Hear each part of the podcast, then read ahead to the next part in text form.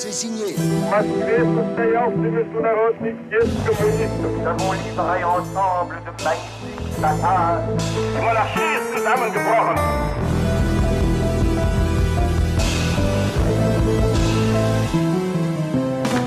1918, un monde en révolution, une série de France Inter avec la mission du centenaire de la Première Guerre mondiale, Retro News, le site de presse de la BNF, le quotidien La Croix est raconté par l'historien Nicolas Offenstadt. Cap sur l'Italie cette semaine. En 1918, l'Italie est dans le camp des vainqueurs, mais sa victoire est mutilée. Les traités de paix vont laisser pour longtemps un sentiment d'amertume et la désillusion. Et surtout, l'Italie est déchirée, au bord de la guerre civile. Partout dans le pays, c'est l'agitation sociale, les grèves qui se multiplient. Des conseils d'ouvriers portent l'espoir d'une révolution prolétarienne. Et en face se dresse la contre-révolution. Elle a le visage du fascisme et de Benito Mussolini. Et vous verrez qu'un siècle après, la mémoire de ces affrontements est toujours très présente. 1918, un monde en révolution.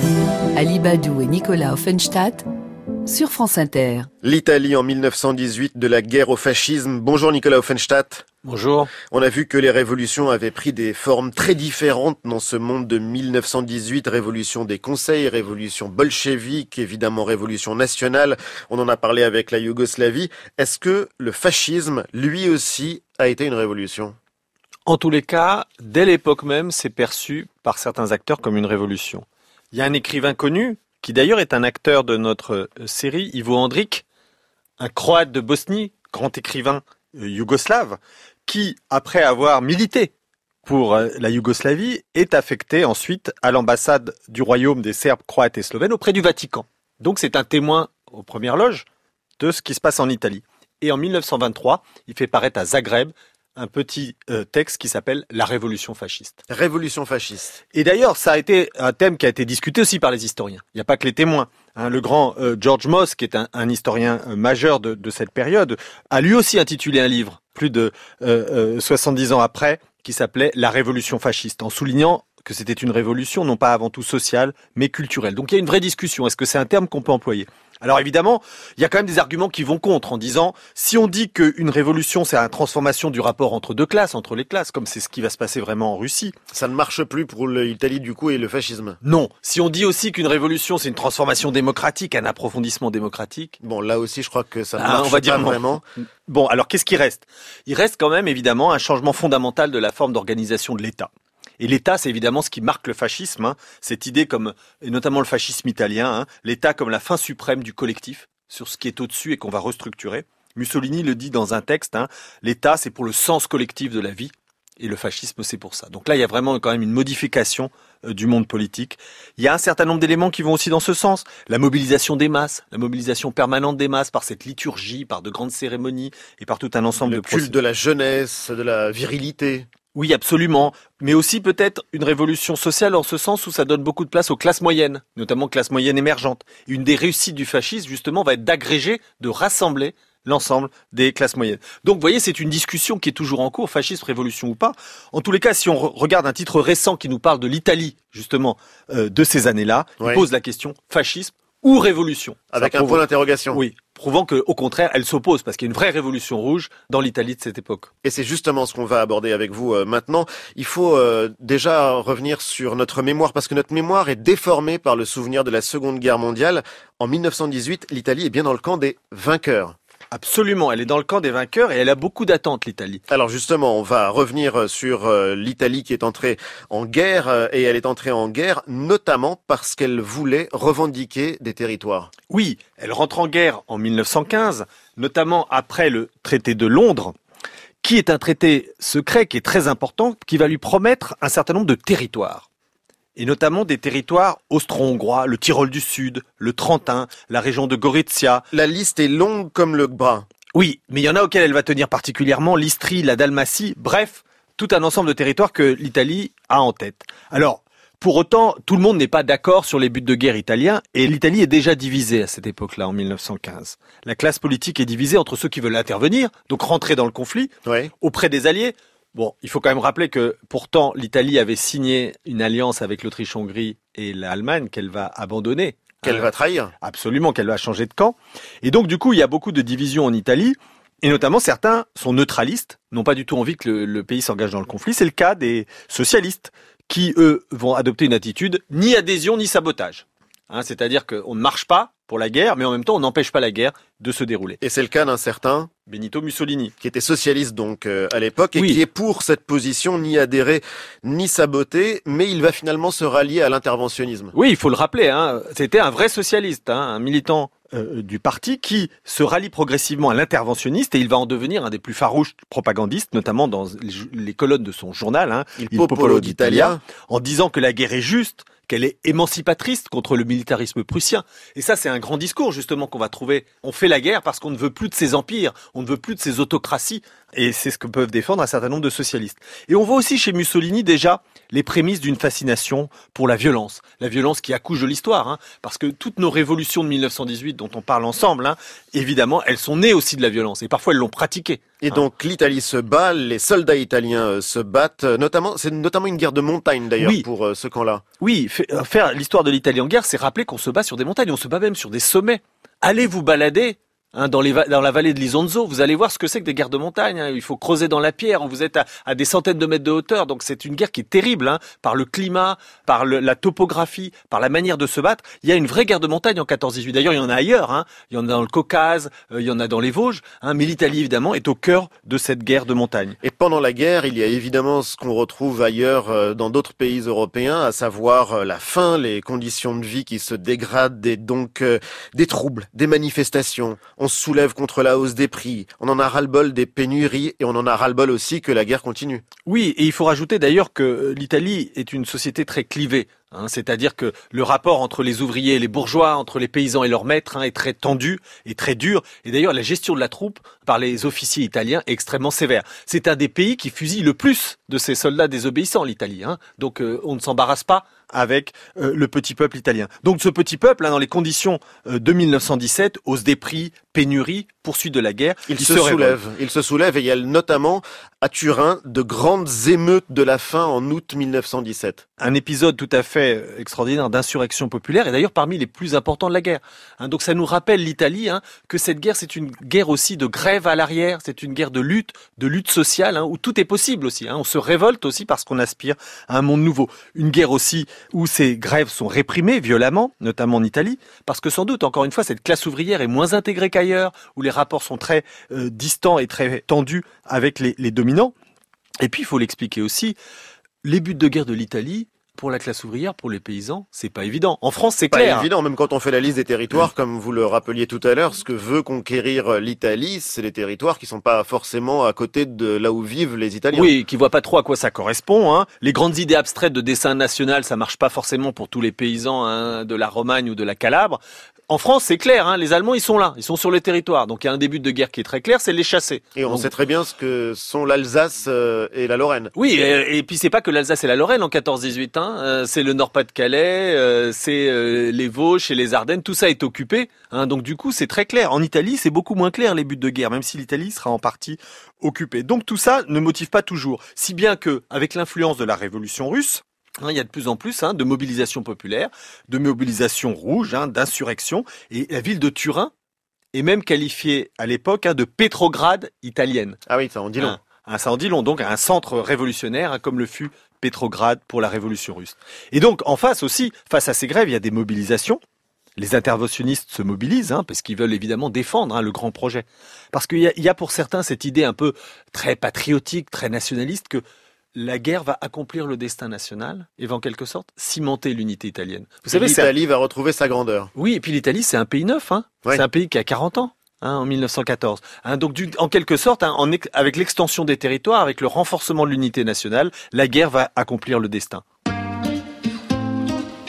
1918, Ma è possibile che un uomo come me un monde en révolution.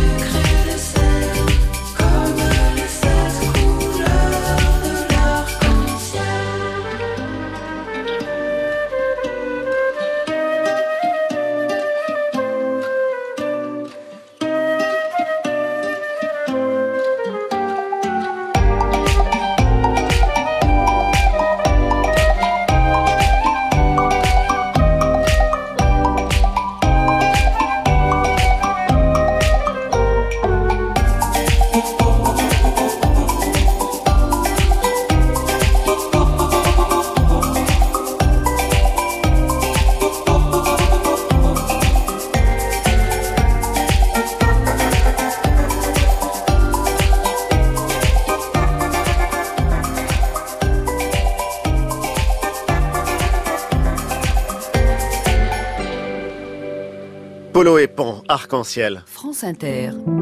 Ali Badou et Nicolas Offenstadt. 1918. Un monde en révolution.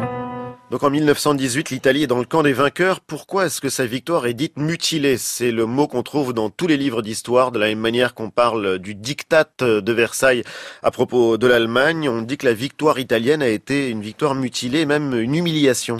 À vrai dire, c'est l'Italie qui le dit elle-même. Hein, on pourrait discuter parce que l'Italie est sortie assez renforcée par certains aspects de la guerre de 14-18, mais elle considère effectivement que cette victoire a été mutilée parce qu'elle n'a pas obtenu tous les territoires que le traité de Londres, traité secret de 1915 qui euh, justifiait euh, son entrée en guerre, ne lui ont pas été accordés. Le président Wilson ne reconnaît pas la validité des accords du traité de Londres et il refuse absolument de donner un certain nombre de territoires, hein, en Dalmatie, en Istrie, qui étaient promis à l'Italie. Et alors comment est-ce que la paix va être euh, réglée en Italie? Alors la paix va être réglée parce que de toute façon l'Italie est dans le camp des vainqueurs, elle négocie, elle obtient quand même un certain nombre d'éléments hein, et de, territoires, notamment euh, les zones italophones euh, du Tyrol au sud du Brenner, mais également hein, ce territoire d'ailleurs qui sera un territoire conflictuel du Haut-Adige ou du euh, sud Tyrol, d'ailleurs en s'opposant, parce qu'il y avait beaucoup d'Allemands, au principe ici wilsonien du droit des peuples à disposer d'eux-mêmes. Donc d'une certaine manière, hein, l'obstention de ces régions permet de consoler en partie l'Italie euh, de cet orgueil blessé de ce qu'elle n'a pas obtenu, notamment du côté de euh, la future Yougoslavie. Mais alors pourquoi ce sentiment de trahison? Parce que Évidemment, c'était ses alliés, et notamment sa sœur latine, la France, dont elle espérait tant, euh, qui devait lui apporter euh, les territoires tant attendus. Alors ce sentiment de trahison, parce que sans doute les espérances étaient bien plus grandes hein, que les possibles, et surtout un sentiment de, trahison qui va être instrumentalisé politiquement. C'est-à-dire que c'est pas simplement une vague, un vague romantisme ou une vague tristesse. Hein, c'est quelque chose qui va jouer un rôle très important dans la vie politique italienne. Les nationalistes vont s'en emparer. Les nationalistes vont considérer que le gouvernement avait trahi les grands espoirs italiens. Absolument, et ça va jouer un rôle important à cette idée d'une trahison en plus dans un contexte social euh, très tendu. Et ça va même provoquer un certain nombre de mouvements euh, nationalistes jusqu'à des expéditions militaires, et notamment cette fameuse expédition de 1919, lorsqu'un célèbre poète italien se met à la tête de troupes pour aller occuper euh, Fiume, Fiume, qui d'ailleurs n'avait pas été prévu par le traité de Londres et dont Wilson ne veut absolument pas qu'il soit donné comme ça à l'Italie. Alors cet homme, ce poète, ce héros s'appelle D'Annunzio. C'est un homme euh, qui euh, mobilise des troupes et des volontaires pour aller occuper cette ville, Fiume, qui n'est pas sur la botte italienne. Elle est en face, de l'autre côté euh, de l'Adriatique, dans ce qui est aujourd'hui la Croatie. Pourquoi aller là-bas? Pourquoi essayer de conquérir ce territoire? Enfin, ce tout petit territoire d'ailleurs. Fiume, qui est en Istrie, est peuplé d'Italiens, hein, dans un environnement qui, lui, est slave du Sud, essentiellement croate et un peu plus loin euh, slovène, et qui donc sera donné par les négociations de la paix à la République des Slaves du Sud. Et d'ailleurs, les, troupes italiennes s'y rendent hein, dès euh, la fin 1918. Donc, c'est le symbole, en quelque sorte, hein, un Fiume de ce qui échappe à l'Italie. Non pas, encore une fois, dans la réalité absolue de la géopolitique, mais dans ce que les Italiens se représentent comme leur dû.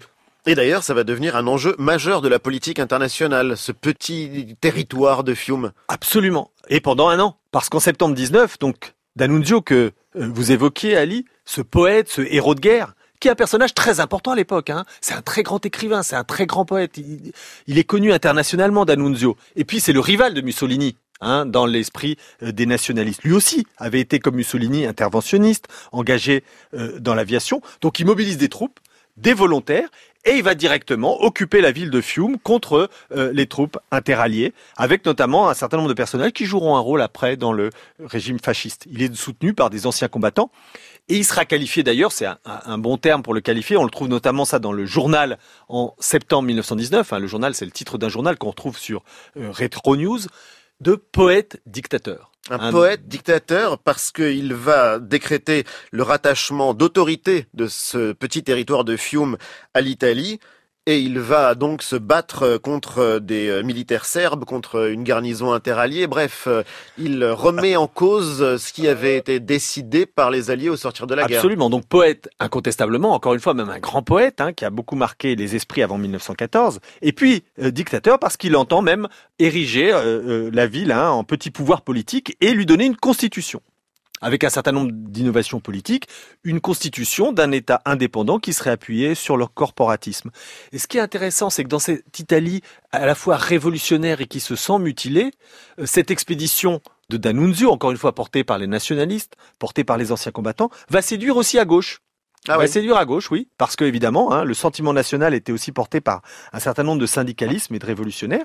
Ils vont dire, bah oui, il faut, il faut voir, D'Annunzio, c'est quelqu'un qui porte une rénovation. Vous savez, la vie politique italienne, hein, elle paraissait à beaucoup euh, assez insuffisante pour gérer les problèmes du temps. hein. Une, démocratie qui s'abîme, une démocratie qui ne sait pas gérer les problèmes du temps. Gramsci, Antonio Gramsci, le grand penseur marxiste. le grand socialiste italien, il écrit à l'époque que Fiume, c'est la preuve quotidienne et éclatante de la situation de faiblesse, de prostration, d'incapacité de gouverner de l'État italien bourgeois. Donc vous le voyez, hein, l'idée que cet État, finalement, il est incompétent, incapable, et que D'Annunzio porte une forme de rénovation, en quelque sorte, hein, avec sa volonté euh, de gouverner autrement. Et tous les problèmes euh, donc de l'Italie au sortir de la guerre se concentrent euh, sur ce petit territoire de Fiume. Mais oui, que faire? Le gouvernement, est face à, quelque sorte, un coup d'État. hein. il n'a absolument pas euh, légitimé hein, la prise de pouvoir telle qu'elle a été accomplie par D'Annunzio.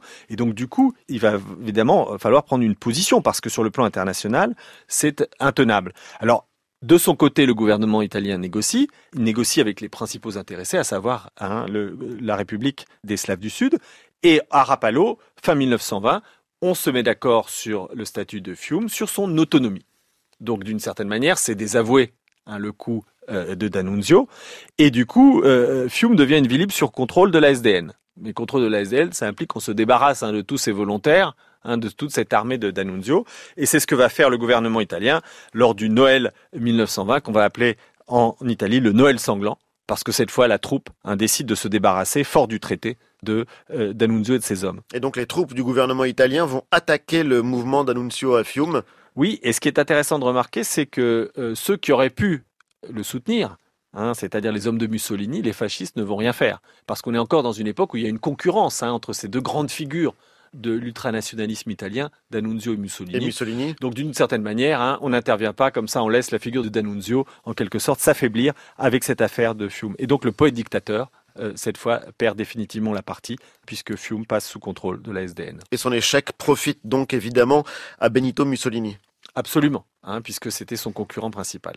Et donc tous ces anciens combattants qui étaient euh, à Fiume, ils étaient euh, tous nationalistes et tous euh, séduits par le fascisme? Alors là, c'était effectivement un point difficile, mais non. En réalité, Hein, on a l'impression parfois qu'en quelque sorte le fascisme a pris appui uniquement sur les anciens combattants, qui étaient une force, une milice déjà prête, hein, puisque c'était des soldats, qu'ils étaient aguerris, qu'ils avaient subi la violence et qu'ils étaient prêts à l'exercer. En fait, euh, non.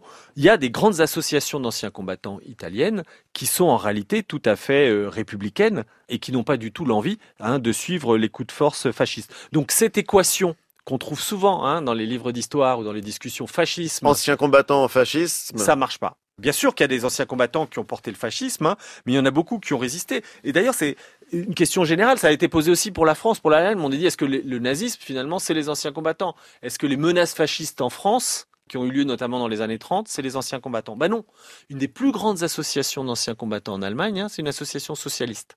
Une des plus puissantes, hein, jusqu'au bout, avant d'être mise au pas, évidemment, euh, lorsque le nazisme prendra le pouvoir. Et en France, on a montré qu'en réalité, euh, les anciens combattants n'étaient pas du tout des fascistes. hein. Ils étaient au contraire très pacifistes, souvent républicains et même antimilitaristes. Alors en Italie, évidemment, il y en a beaucoup qui vont soutenir le fascisme ou que le fascisme va instrumentaliser. On y reviendra.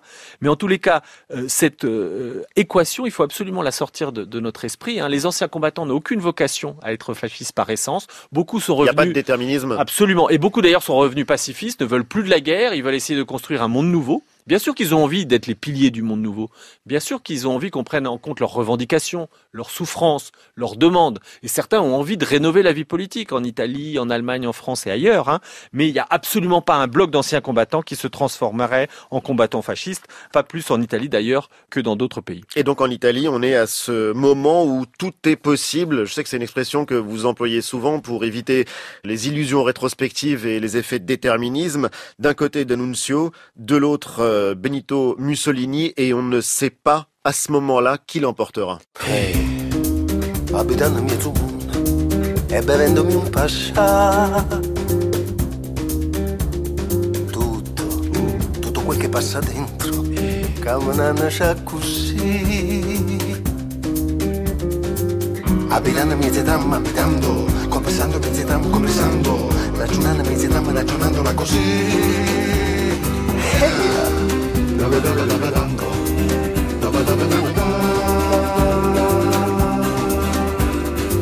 E c'è una bella prosopopea, fisa italiana, che sono e vola in coppa all'oscurità per noi, che so che qua, e gli indiani capito, vivo con va, e mi penso una, una stanzetta umida, una stufetta elettrica, però, però la ila incazzatura di una metropoli.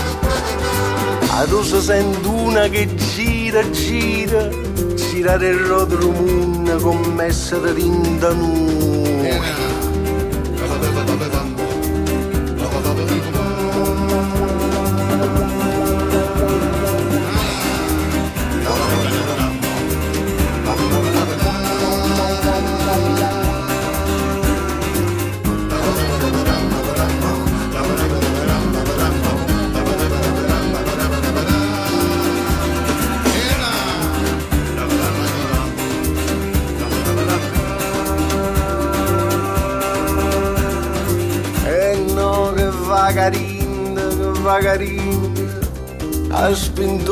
Spintoni nell'attualità, nell'attualità come a spintoni miese tram. Ma non mi prego perduto, tu guardi dall'occhio e vega una lampe cretineria, ah, l'occhio la fantasia, ma dici no no, che è una vera cretineria, cretineria dice, dice il matador, dice il venditore che troncono piezze l'anglese, troncono piezze fama portoghese, non me ne importa mister, non me ne importa mister.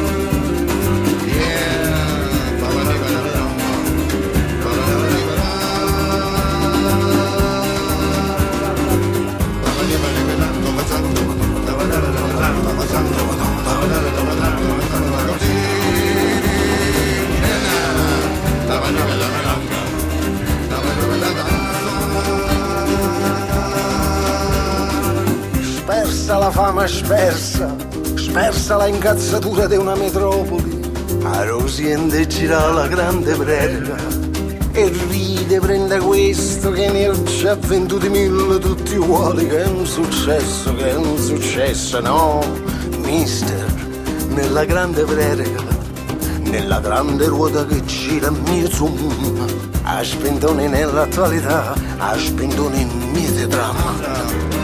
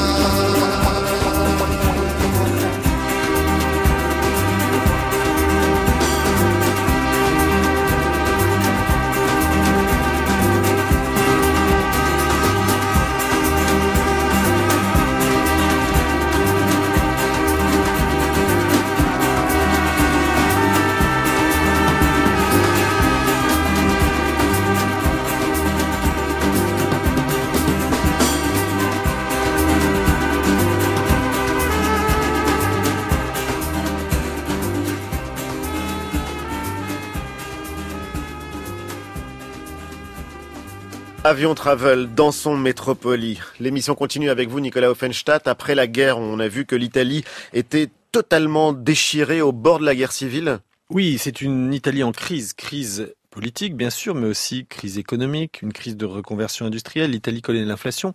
Il faut le rappeler, l'inflation, c'est un grand phénomène qui naît de la guerre hein, et qui va bouleverser toutes les sociétés. Ça redistribue socialement les sociétés. C'est un phénomène nouveau qui impressionne aussi sur le plan symbolique. Qui appauvrit Absolument. Et donc, du coup, euh, l'Italie connaît euh, deux années d'agitation qu'on va appeler dans l'historiographie euh, italienne hein, les deux années rouges. Biennio rosso. Hein, c'est le bien. terme qu'on emploie tout le temps. Et donc, du coup, c'est l'agitation dans les campagnes, dans le Latium, dans la vallée du Pô. Les paysans occupent de grandes propriétés, plantent même des drapeaux rouges. hein. On a vu cette apparition partout, hein, depuis les drapeaux rouges sur la marine austro-hongroise ou allemande, jusque dans les campagnes de la plaine padane. Et c'est l'espoir qui a été suscité par la révolution russe qui euh, gagne les consciences euh, en Italie. Oui, absolument. La révolution russe joue un rôle très important. hein. D'ailleurs, euh, ça quitte les campagnes pour euh, arriver dans les villes au printemps 1919, notamment avec des grèves sauvages, avec des pillages à Milan, à Florence, et puis avec ce mouvement tout à fait original. Ce qu'on appelait donc les mouvements des conseils d'usine, Nicolas. Oui, tout à fait. Les mouvements des conseils d'usine, c'est quand même le produit de la guerre, hein, puisqu'on a vu que une des euh, originalités de 14-18, c'est d'ouvrir à ses fins, avec toutes les révolutions qui éclatent partout en Europe, hein, l'idée de nouvelles formes d'organisation sociale plus progressistes, plus socialistes, hein, où les populations vont prendre leur destin en main. On a vu des républiques des conseils, des conseils de femmes, des conseils de chômeurs, des conseils d'ouvriers, des conseils de soldats, et maintenant voilà en Italie les conseils d'usine. Ces conseils d'usine hein, qui sont censés être une forme de gouvernement de l'entreprise par ses salariés. Et on a beaucoup de textes sur ces euh, conseils, et notamment on a le témoignage et les analyses de celui qui est directement impliqué dedans, Antonio Gramsci, qui dans son journal L'Ordine Nuovo, qu'il a lancé en 1919, évidemment, suit ces mouvements avec extrêmement d'attention. Et donc voici euh, ce qu'écrit Antonio Gramsci, ce très grand intellectuel euh, communiste. Nous disons que la période actuelle est révolutionnaire parce que la classe ouvrière tend de toutes ses forces et de toute sa volonté à fonder son État. Voilà pourquoi nous disons que la naissance des conseils ouvriers d'usine représente un grandiose événement historique, qu'elle représente le commencement d'une ère nouvelle dans l'histoire du genre humain.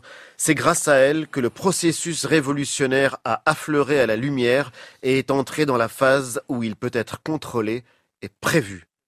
Voilà donc rien. ce qu'écrit Antonio Gramsci. Vous imaginez, hein, en, en 1920, ce qui dit une ère nouvelle pour le genre humain. Gramsci, qui est quand même quelqu'un d'extrêmement précis, d'extrêmement pensé. Hein, c'est pas quelqu'un d'extrêmement grandiloquent. Donc quand il nous dit ça, ça veut dire vraiment qu'on croit que ce monde nouveau né de la guerre a véritablement changé l'histoire de l'humanité. Et qu'il va apparaître euh, donc dans ces mouvements dans les régions de l'Italie qui sont industrialisées puisque le pays euh, ne l'est pas encore euh, totalement et donc évidemment au nord du pays, c'est surtout à Turin que ça se joue? Oui, absolument. Hein, évidemment, l'Italie industrielle du Nord. Hein. Et donc, là, il y a véritablement une petite révolution avec ce mouvement des conseils d'usine. Si vous permettez, je vais vous la raconter à travers un de ses chefs. Et c'est justement le portrait de la semaine avec un homme, Maurizio Garino, qui pour le coup a été un protagoniste de cette révolution. C'est un proche de Gramsci, cet intellectuel euh, italien. Pourquoi est-il si important, Maurizio Garino? Parce qu'il symbolise véritablement hein, ce que Gramsci vient de dire, hein, une ère nouvelle, cette lutte dans les usines hein, pour un gouvernement, en quelque sorte, des prolétaires par eux-mêmes, de l'industrie par ceux qui la produisent. Alors, Garino, c'est un socialiste dès avant 1914, et puis il nous fait découvrir un courant sur lequel on a peu parlé dans notre série d'émissions jusqu'ici, les anarchistes. On a vu les socialistes, on a vu les bolcheviks, on a vu les constitutionnalistes, on a vu les démocrates, les républicains, mais il y a un mouvement qui est très fort aussi avant 1914, hein, et pas seulement en Italie, c'est les anarchistes, hein, ceux qui veulent un monde de progrès, mais pas toujours avec l'État, avec beaucoup d'émancipation individuelle. Et d'ailleurs, cette émancipation, elle passe souvent pour les anarchistes par l'école par la formation. Et Garino est un de ceux qui, derrière le grand pédagogue Ferrer, va essayer de développer ce qu'on appelle une école moderne, hein, qui puisse en quelque sorte émanciper les prolétaires. Donc c'est quelqu'un qui est en plein hein, dans tous ces mouvements anarchistes d'avant 14. Et c'est un ouvrier. Absolument. Et donc il participe à de nombreuses grèves avant la Grande Guerre. Et comme il est ouvrier, et ça c'est évidemment important, là aussi c'est l'occasion d'élargir un peu le propos, il est même ouvrier spécialisé, il n'est pas mobilisé. Parce que euh, la Grande Guerre, évidemment, demande des millions d'hommes partout en Europe, mais elle demande aussi des ouvriers pour faire tourner les usines. Et ceux qui pouvaient souvent échapper au front, c'est ceux dont on avait besoin à l'arrière pour faire tourner les usines, ce qui est le cas de Garino, hein, comme de beaucoup d'autres partout en Europe. hein. Les ouvriers spécialisés, on en a besoin dans les usines. Donc du coup, c'est souvent les paysans hein, qui forment la masse euh, des soldats en 14-18 Et il pour faut cette rappeler d'ailleurs qu'en Italie, ce sont 5 millions 200 000 hommes qui ont été mobilisés. C'est absolument considérable. 5 millions 200 000 hommes, moins Maurizio Garino. Voilà, Maurizio Garino, donc qui ne combat pas et qui d'ailleurs lui en plus est euh, anti-guerre, hein, puisque comme socialiste, anarchiste, il est anti-interventionniste. Et d'ailleurs, pendant la guerre, il va prendre part aux luttes, il va prendre part aux révoltes et notamment à ces grandes révoltes de 1917 qu'on a évoquées. Il est à Turin avec les milieux anarchistes et il va aussi se rapprocher d'un certain nombre de socialistes.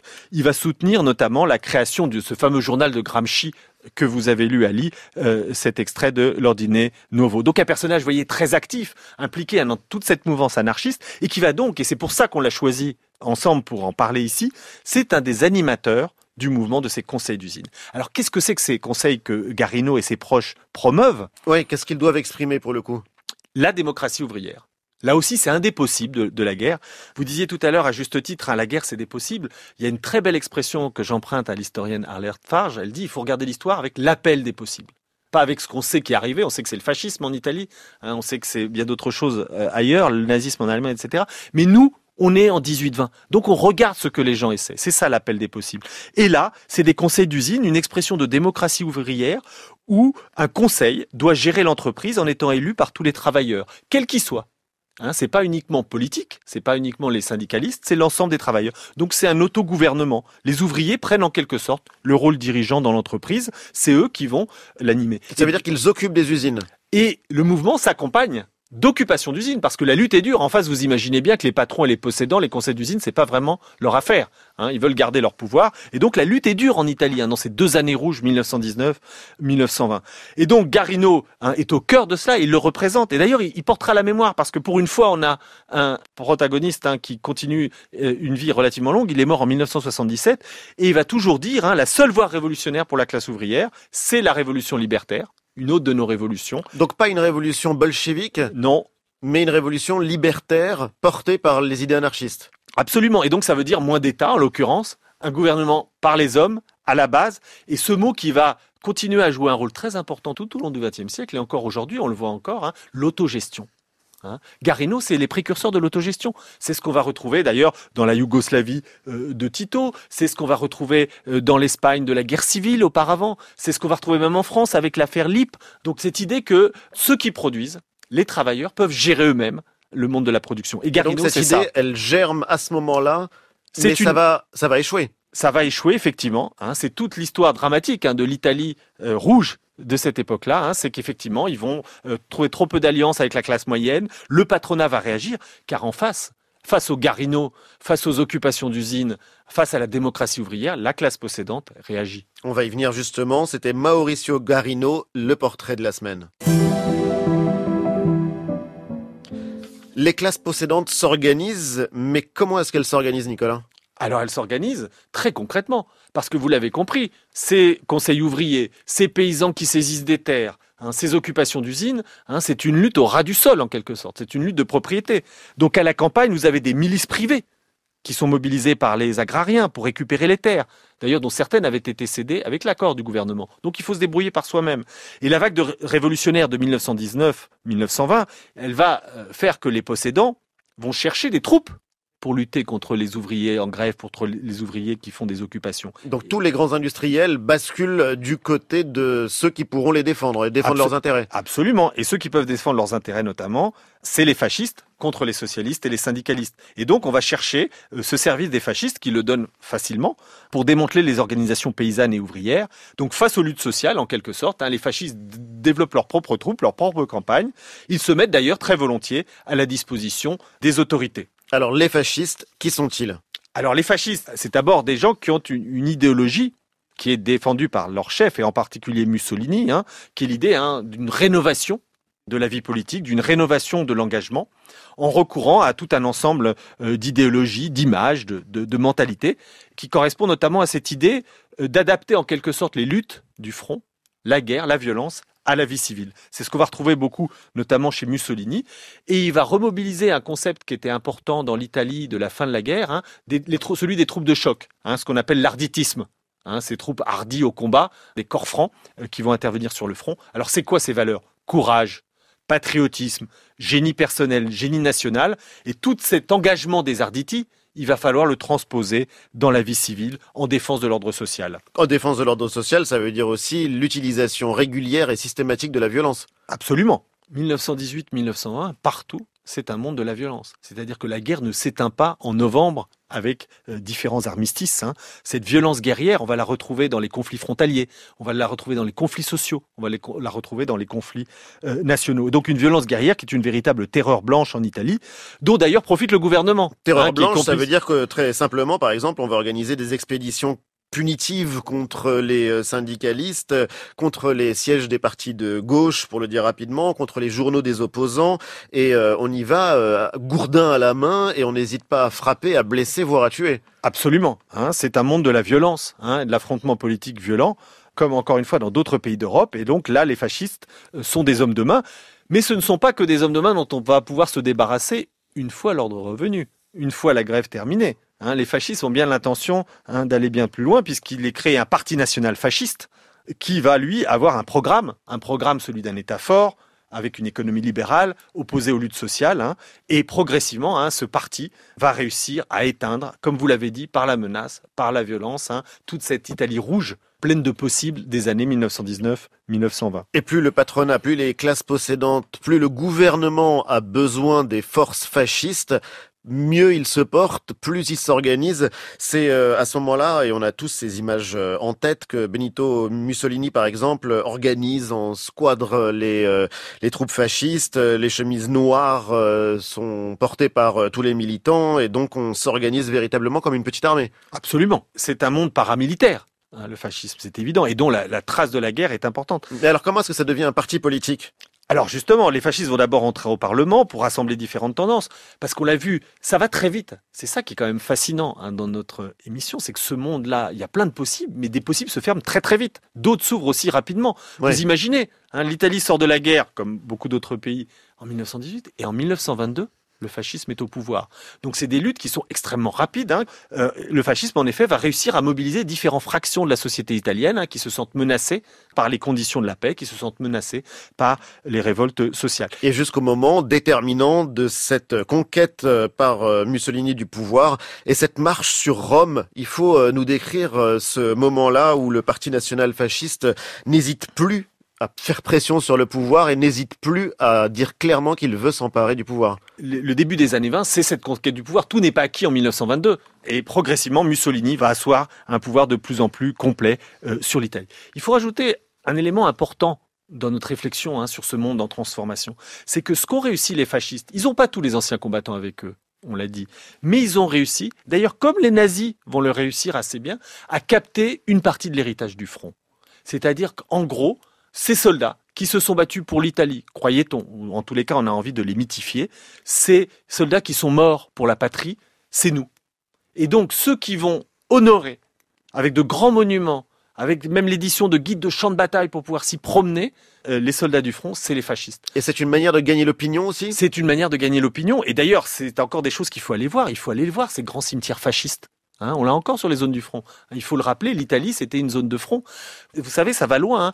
Il y a même sur certains hein, de ces immenses monuments, notamment celui de Redi Puglia, il y a marqué en grand sur les tombes présente.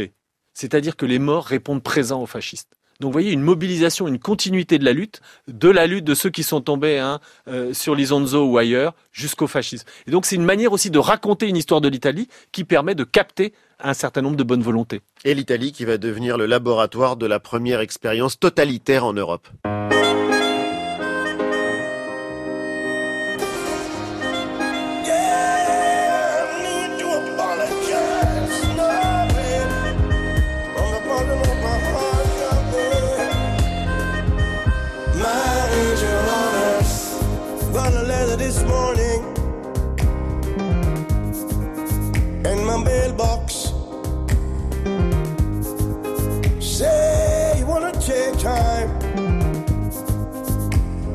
To change your state of mind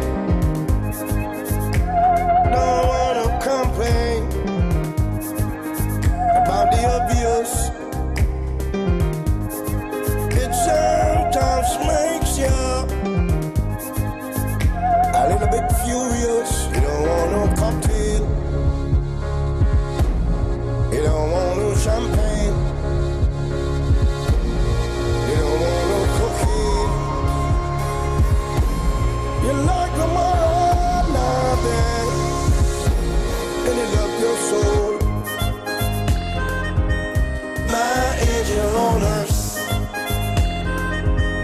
You're more than you worth. My angel on earth. Got a message this morning on my cell phone. Before I started reading,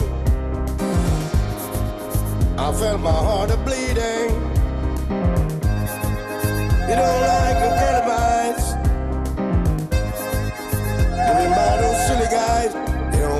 cocaine. You don't want no champagne.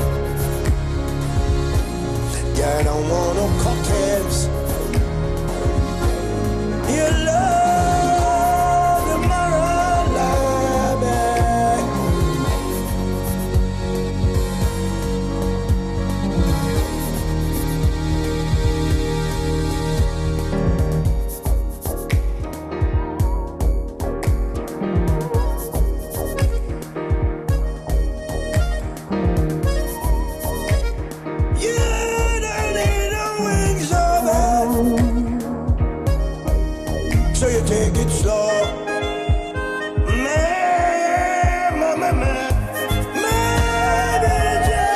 Winston McAnuff et Fixie, My Angel. 1918, un monde en révolution sur France Inter. Comme à chaque fois, on s'arrête sur les enjeux de mémoire et ce qu'il reste de 1918 dans notre monde de 2018. En Italie, comment résonne la mémoire de cette fin du conflit de la Première Guerre mondiale? D'abord, l'Italie, c'est un champ de bataille. C'est des centaines de kilomètres de, de champs de bataille. Donc l'Italie, d'abord, c'est un lieu où on a une mémoire du front. Hein, on a des musées comme on a nous en France euh, dans le Nord, comme il y a dans un certain nombre d'autres pays, mais pas tous. Donc l'Italie, c'est d'abord la mémoire du front. Ce qu'ont souffert les populations sur place, euh, ce qui s'est passé. Donc il y a un tourisme de mémoire qui se développe, on l'a dit tout à l'heure, euh, dès les années 20. hein. Le fascisme exploite hein, ce tourisme de mémoire en disant, mais voilà, c'est là qu'on s'est battu, c'est là que s'est forgé évidemment une partie de la force nationale italienne, et c'est cet esprit du front qu'il faut prolonger dans le fascisme. Et qu'il faut garder. Et donc oui. du coup, allez voir, allez voir. hein. vous avez une superbe série hein, de guides de champs de bataille qui est éditée dans les années 20 et ensuite dans les années 30 hein, par l'Office tout à fait euh, national hein, de- du tourisme italien hein, pour qu'on y aille, qu'on aille sur place, voir ce qu'a été l'héroïsme des troupes italiennes. Et qu'on s'en inspire. Voilà. Alors jusqu'à aujourd'hui, donc du coup, si vous allez encore dans ces zones-là aujourd'hui, hein, vous pouvez euh, les visiter. Il y a un tourisme de mémoire. Donc c'est une mémoire territoriale en Italie évidemment et qui différencie le Nord, hein, qui a connu euh, la Grande Guerre, du Sud qui ne l'a pas connu sur son territoire. Et donc il y a aussi euh, une autre forme de mémoire, c'est évidemment euh, la mémoire euh, du front, celle des soldats. Je rappelais tout à l'heure qu'il y avait euh, 5 millions d'hommes qui avaient été euh, mobilisés pour euh, participer à la Grande Guerre en Italie. Des centaines de milliers de morts, 670 000 morts, 100 000 prisonniers, et puis euh, des blessés, des mutilés. Bref, c'est aussi un pays qui a été euh, traumatisé par le conflit. Oui, absolument. Et donc on trouve en Italie ce qu'on trouve euh, dans d'autres pays, notamment en France, euh, en Angleterre, mais pas partout, hein, la mémoire du simple soldat. Hein, ce soldat qui s'est battu et finalement dont on reconnaît la souffrance. Et donc dans les familles italiennes, hein, il y a aussi cette expérience. Vous en avez cité les chiffres. hein.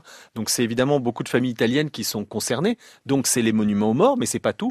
hein. C'est les lettres qu'on a conservées dans la famille pour certains. Donc il y a une mémoire vivante en Italie, très très précise, hein, de cette expérience combattante qui est rappelée très régulièrement. Alors ça passe par l'édition de textes euh, du grand-père, de l'arrière-grand-père, hein, ça passe même aujourd'hui par des pièces de théâtre qui rappellent tel ou tel destin, et parfois aussi hein, pour euh, les affaires nationales, hein, c'est parfois un peu plus délicat quand ce sont des Italiens qui ont combattu sous uniforme austro-hongrois. Il peut y Oui, avoir par aussi- exemple.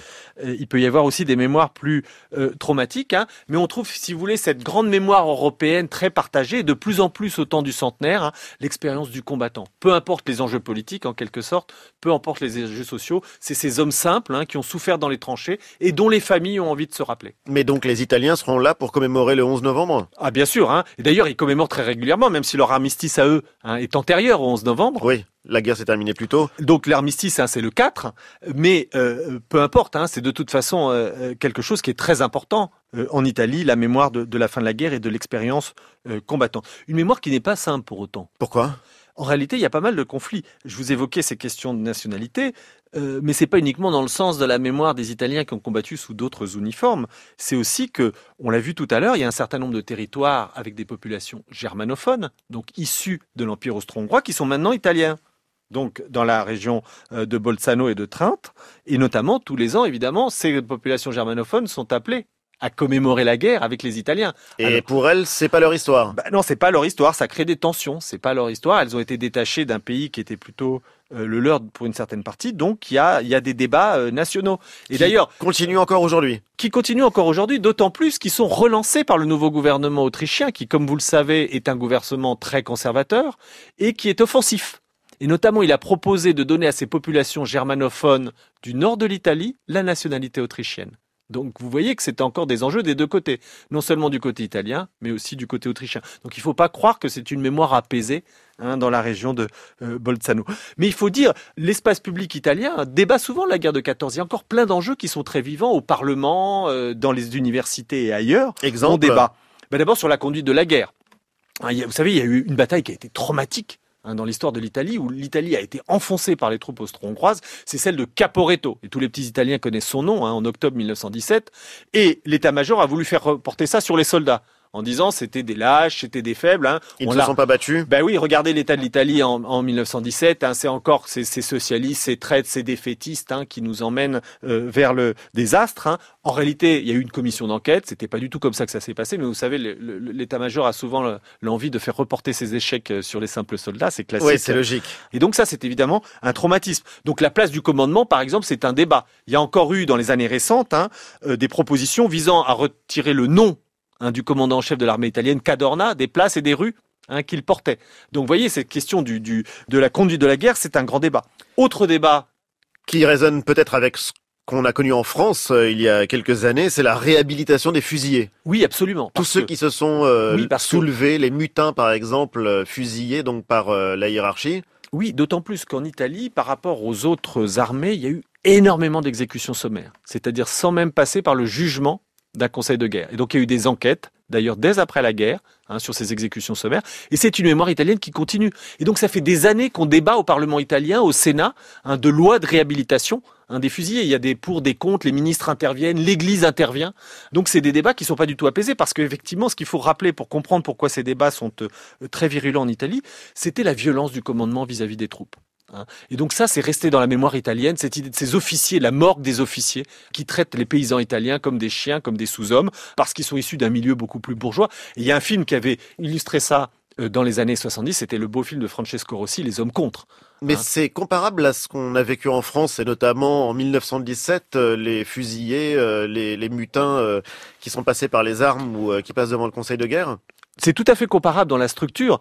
La grosse euh, différence, hein, c'est que les soldats français étaient beaucoup plus respectés malgré tout par la hiérarchie. C'était des citoyens, c'était une armée où les officiers étaient parfois des gens qui étaient des soldats du rang quelque temps auparavant. Ouais. Donc il n'y avait pas cette distance avec les officiers. Donc il n'y avait pas cette violence dans l'exercice de la justice militaire qu'on a connue en Italie. D'où le fait qu'il y a eu en, en France aussi très vite des réhabilitations. Mais d'ailleurs l'Italie aussi a connu euh, des débats. Donc vous voyez, ça c'est vivant. On parle du commandement, on parle de la justice militaire, on parle des exécutions.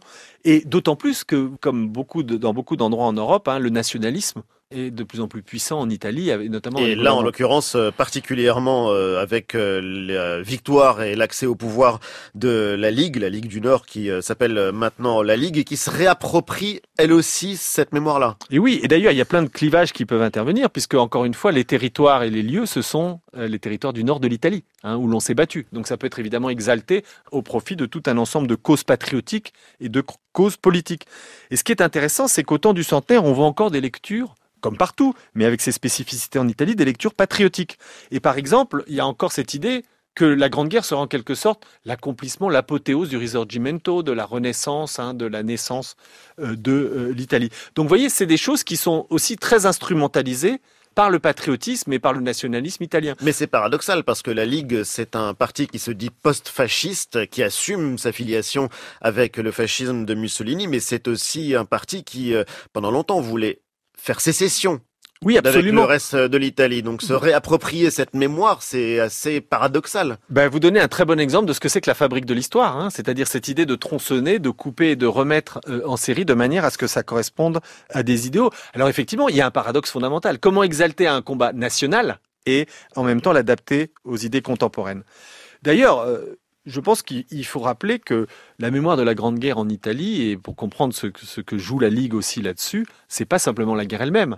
hein. on l'a bien compris euh, avec toutes nos émissions. hein. Finalement, 14-18, ça n'a pas de sens chronologiquement. Non. hein. Vous Si l'avez déjà dit, euh, on pourrait euh, dater le début de la guerre à 1912 et la fin à 1923 et Et donc, du coup, le fascisme est en plein dedans. Donc, la mémoire de la guerre en Italie, c'est très difficile de le séparer de ses suites. Et donc, du fascisme. Et donc on en vient à revaloriser le fascisme et l'expérience du fascisme. Oui, il y a une revalorisation ou alors un relativisme. Hein, C'est-à-dire que ben, le fascisme, finalement, hein, c'était un projet national comme un autre. Donc, on, on affaiblit les côtés négatifs, hein, la violence qu'on a décrite tout à l'heure, la fin des oppositions, etc. Et on montre aussi euh, des côtés plus paisibles, plus pacifiques, tout ce qui est les politiques étatiques, l'architecture, etc. Et on en avant bien d'autres choses. Mais il y a même pas nouveau, ça date de quand? Alors, ça a quand même été relancé avec Berlusconi. Hein, il y a un chercheur qui s'appelle Aram Mattioli qui a montré récemment dans un livre qui s'intitulait Viva Mussolini une revalorisation éloquent. éloquent et d'ailleurs qui a été traduit en italien, il a été écrit en allemand, qui montrait une vraie revalorisation hein, du fascisme et donc un relativisme de ses méfaits dans l'Italie de Berlusconi. D'autant plus que un moyen qu'avait Berlusconi de raconter cette histoire fasciste de manière un petit peu, euh, on pourrait dire enjolivée, c'était les médias dont on sait qu'il exerçait évidemment une puissance euh, de ce point de vue-là tout à fait sans comparaison. Thank you.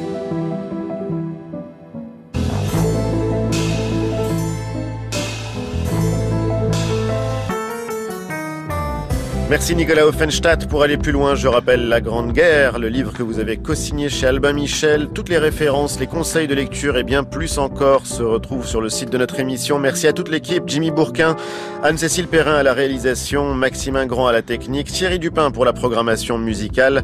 Les épisodes de cette série sont disponibles en podcast et je vous dis à dimanche prochain autour de la Syrie et de la Palestine en 1918. Bonne fin de week-end.